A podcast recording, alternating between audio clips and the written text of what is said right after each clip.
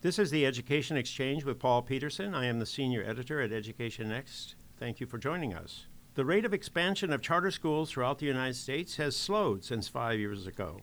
While charter school enrollment is still increasing at a pace similar to recent years, the number of new schools opening each year has slipped from a 7% increase to something like 2% increase from one year to the next. The slowdown occurs despite the fact that some charter schools, such as those that are part of the KIPP network, are demonstrating extraordinary levels of performance with disadvantaged students. To discuss the status of charter schools in the United States in 2018, I have with me today Richard Barth, Chief Executive Officer of the KIPP Foundation.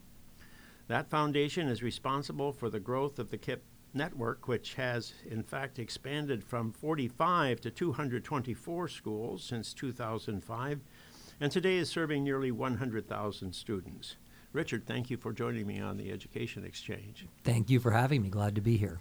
Well, Richard, it's your job to keep a close eye on what is happening in the charter school world. Um, what do you think about this slowdown? Is it still occurring, um, and and why is this happening? Do you think? I think there are a couple things here. Um, so I think for sure there is a slowdown. So let me not make the case that there isn't. There, the number of new school openings um, now uh, is, uh, let's say, roughly in the mid 300s nationally a year. Um, and at its peak five or six years ago, you might have been, you know, uh, close around, around 600. So that's that's a real slowdown. It's concentrated though um, in a handful of places. So this is not an issue of it slowing down everywhere. Um, there are a number of states that have had far more significant slowdown, Michigan, Ohio, and I think so. I think the first theme I would just emphasize is um, I, I, think a good good part of what's happened is um, there's been a uh, reckoning of uh, the desire to make sure that schools that open are going to get off to a great start and are going to be successful, uh, you know, n- new schools for the communities in which they work. And so I think in a, in a handful of states, they have um, looked at their authorizing processes and said, hey, let's let's make sure you know to the best of our ability, every new school we open is going to be successful. So I think some states are opening fewer than they were at their peak because they've actually improved their authorizing process.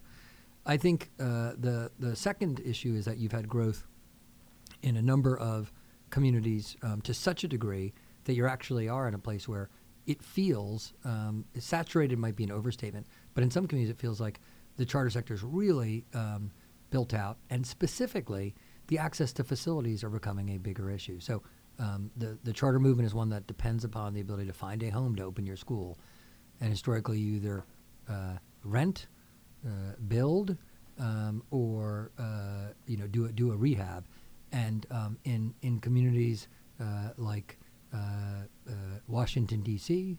Um, and Northern California, where we have schools, the number of available, even in a place like Newark, New Jersey, of available facilities to do that is, is harder than it used to be. Well, I know that in some places, school districts, if they have a building that's not fully utilized, will let the charter school have use of that building. Is it harder to get the school district cooperation now than it used to be? Um, I think, uh, yes, I think um, in, in a number of places, the ability to open up inside a, uh, a school district building is harder. So, um, uh, the ability to do that in uh, places that have had high growth in the past, including uh, like New York, where I live, it is harder. Um, the number of, of approvals for what you call co-location um, are, are, fewer. So I think the politics have gotten harder, and the intersection between politics and facilities is a, is a really tight one. Um, if you're not able to get inside an already built public school, uh, then you have to go out and, and either build or, or rent, um, and that's that's not a small proposition financially.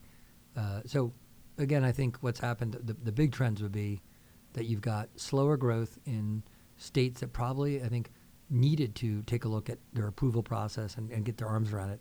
And then you have slower growth in specific cities that have had high growth historically. And I think um, it's become more difficult to find a home to open new schools. Those are, those are the two two big trends. Yeah, but the, in Massachusetts and in New York, you've had some terrific charter schools, and uh, you can have a, a, pretty tell a pretty good story about uh, the effectiveness of, of their operations and the advantages that they're uh, providing to uh, students who don't have yeah. much in the way of advantages. So, uh, yet you don't see uh, New York opening the doors to more charter schools, and you don't see Massachusetts doing that. So, i- i- is there some political opposition yeah. that's there as well? Yes, I mean, so on the political front, um, and let me make that super explicit because it connects to facilities. Um, in a in a place like Massachusetts, obviously, we are literally it is not it is not legally possible for us to open a new school today. So there's a cap on uh, charter schools in in the state. We made an effort; it didn't work um, to change that, and so. Uh, in Boston, we have a phenomenal K 8 school here in Mattapan, and we will not be able to open a high school for our kids, which is something we do everywhere else. So I think in um, places like Massachusetts uh, and New York City right now, it is definitively the politics are harder, and I think we're going to have to look at. Um, and I've got some ideas, and there's like new ways to grow um, that the sector I think can embrace, and and so I don't think growth should slow, and growth should definitely not pause, but I think we're going to consider new options. So, how about uh, the KIPP Foundation? Uh, are are the schools increasing in number as rapidly as in the past, or is that slowdown affecting your organization as well? Um, so it's uh, affecting us again in some markets. I think what you're you're seeing is that we're we'll open this year. We're planning to open 20 new schools in the next in nine months from now. Um, so that would be um, predicted, uh, expected growth. I mean, we we you know would want to be growing at you know 10 or 12 percent a year. We don't want to grow so fast that so fast that we can't deliver on our promises to kids. But we we want to open new schools every year, and we want to build out our K-12 feeder patterns. So um, I'm expecting us to be able to keep keep you know growing. You know whether it's 20, 25 new schools a year. That's that's that's the plan. Um, I do think we're facing something, Paul, that you're naming, which is so where is that growth going to happen? And my um, my prediction would be you're going to see more growth in states that are providing um, a welcome place to do work. So in a place like Texas, um, where we have 52 schools today, um, you can actually imagine us saying, you know, could we grow to educate 100,000 kids a year just in Texas? And the answer is yes. So I think you're going to see growth um, get uh, accelerated in uh, those states where they're really welcoming it. I think in other places, you're going to have to see people, including KIPP, uh, consider new partnerships, new ways of working with districts. And that could include new models um, that are meeting the needs in a city that have not been met. Those could be schools that are serving high special needs populations. Those could be new high school designs. I think we're going to have to be willing as well to flex and say, if this is what the city needs and we want to grow in the city, are we willing to find uh, a, a way to do that? And if we want to keep growing. Well, let me ask you about the KIPP model. I mean, it's called the no excuses model by some, and uh, high expectations, uh, demanding um, uh, discipline, uh, and uh, uh, and sort of um, lots of participation in the learning process and uh, in a, in a direct way by by students. Um, are you maintaining that kind of um, strategy for addressing the educational needs of disadvantaged students? Yeah. So um, we are. I mean, the one thing I, I love about working at KIPP is we get to evolve as we learn, based on our lived experience and based on outside research. So um, uh, other outs, other people use the word no excuses. That would not be the word we use. We, I think our schools are high expectations and high support and high joy. Um, we are creating really engaging um, places for kids to. You know, we want kids to uh, get off a bus or um, say goodbye to their their parent and run to school. And so to do that, um, we have high expectations. We have we, we have excellent you know uh, curriculum, and we have teachers that you know love the heck out of our kids. Uh, what's different today than ten years ago? Um, we've learned a lot, and we've recognized we needed to have a more consistent academic uh, experience for our children as they as we grew from educating 5,000 to 100,000 kids. So we've identified the best um, that we could find out there in terms of literacy and math curriculum, um, and we've adopted that um, system wide. So you're seeing better execution of excellent curriculum than you would have 10 years ago. And the issue of um, the student environment and the, the, culture of the school, I think um, we've stepped back and looked at uh, how do our kids, what do, what do our alums tell us uh, when they leave, when they're 17 and 18? And they said um, the number one thing they say is they love our teachers, they love the high expectations, um, but they also wanted to make sure that we're building their leadership and their the ability to regulate and and, and like p- play out and, and lead themselves into their future. And so you are finding us um, less uh, constrained uh, culture than in the past, safe, structured, nurturing environments. So safe, structured, but the idea of people having an image of it being, you know, a discipline uh, focused school is just not not what we do today. Um, uh, and I think it's based on our learning of what our alums have told us when they went off to college. Here's what you did right, and here's what we'd like you to do going forward. Well, a lot of the charter schools have focused on the elementary school population, maybe the middle school population, but too few schools in the charter sector are high schools. Are you doing anything about that? What, what's your focus on the high school, and how does that affect your thinking about the, the role of the KIPP in the future? Yeah. So it's, it's, it's a great point, Paul. So I said to people, most people don't want to do a high school. Um, they don't want to do high school because uh, high schools are expensive. Their facilities are more expensive. Uh, you have to, you know, if you want to create a high school in America, mostly like if you don't have put on a play or have sports teams, like it doesn't feel like high school. So high schools are a big investment. Um, high schools can be difficult.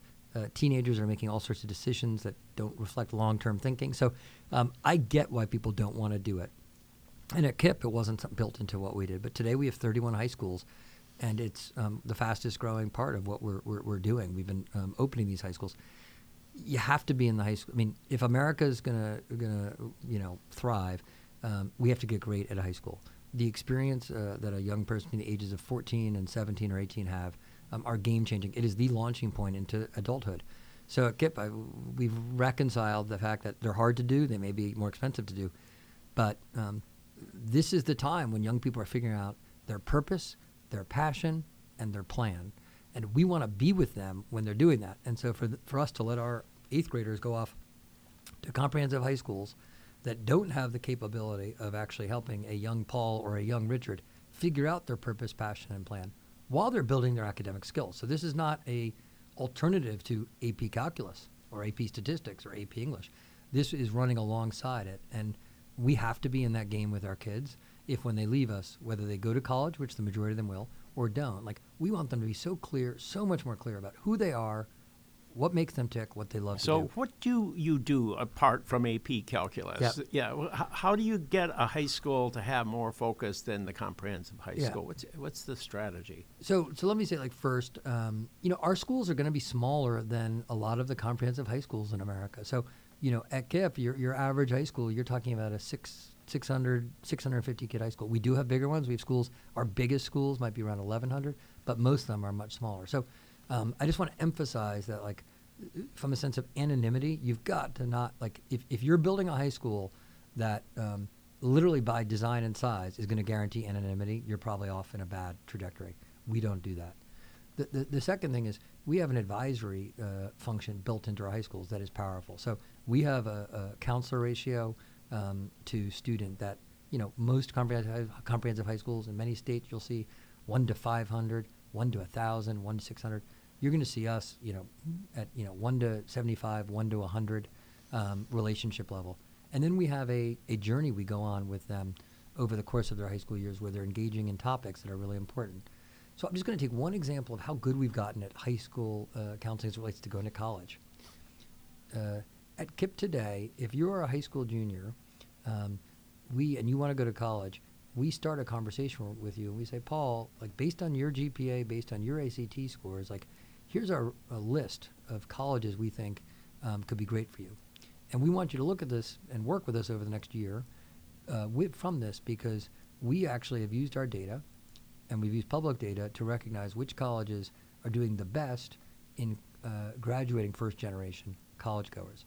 And, you know, four years ago at KIPP, 15% of our seniors applied to college the way an affluent kid does, where they build together a wish list and then they turn it into potentially six schools, two of which are like those far, you know, their, their dream schools to get into, maybe a one in 10 chance, two of which are like a 50% chance of admission, and two of which they're likely to gain admission into. But in each category of those, uh, each of those schools, they have higher than expected graduation rates for first generation kids. So in each area of selectivity, these are schools that are doing right by our kids. In four years, we've gone from 15% of our kids applying to college using that list to 75% last year.